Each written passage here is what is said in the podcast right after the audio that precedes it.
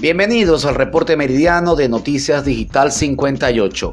Estos son los principales titulares que han ocupado hoy, 6 de agosto, el acontecer noticioso en Maracaibo, Venezuela y el mundo.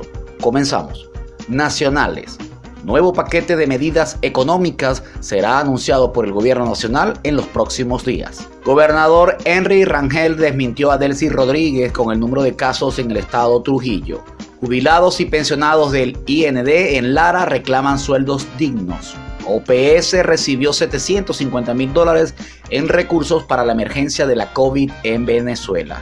Conucos serán retomados como base para la producción agrícola nacional. Por golpiza, muere niño de año y medio en Barcelona, estado Anzuategui. Dante Rivas informó que se atendieron 291.897 familias con la distribución de alimentos en Nueva Esparta. Tomás Guanipa, mientras hoy el salario mínimo de un venezolano no llega a 3 dólares, la dictadura paga los honorarios de la defensa del corrupto Alex Saab.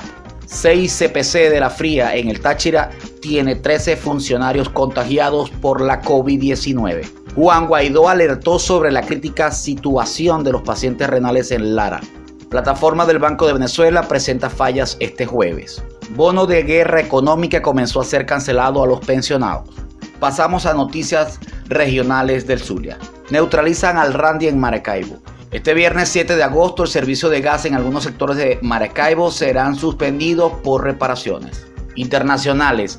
Latinoamérica con 50.000 nuevos casos de la pandemia en las últimas 24 horas supera los 5 millones de contagiados. Incendio en un mercado de Emiratos Árabes generó alarma en la población. Facebook lanza un producto similar a TikTok dentro de Instagram. Rick Scott Mientras Nicolás Maduro continúe en el poder, cualquier elección será un esquema fraudulento. Pasamos a los deportes. El venezolano Pérez controló a las mantarrayas de Tampa Bay en la barrida de los Medias Rojas de Boston. Real Madrid y Juventus por la remontada en cada una de sus llaves. Eduardo Escobar y David Peralta se lucieron con el Madero en las grandes ligas el día de ayer.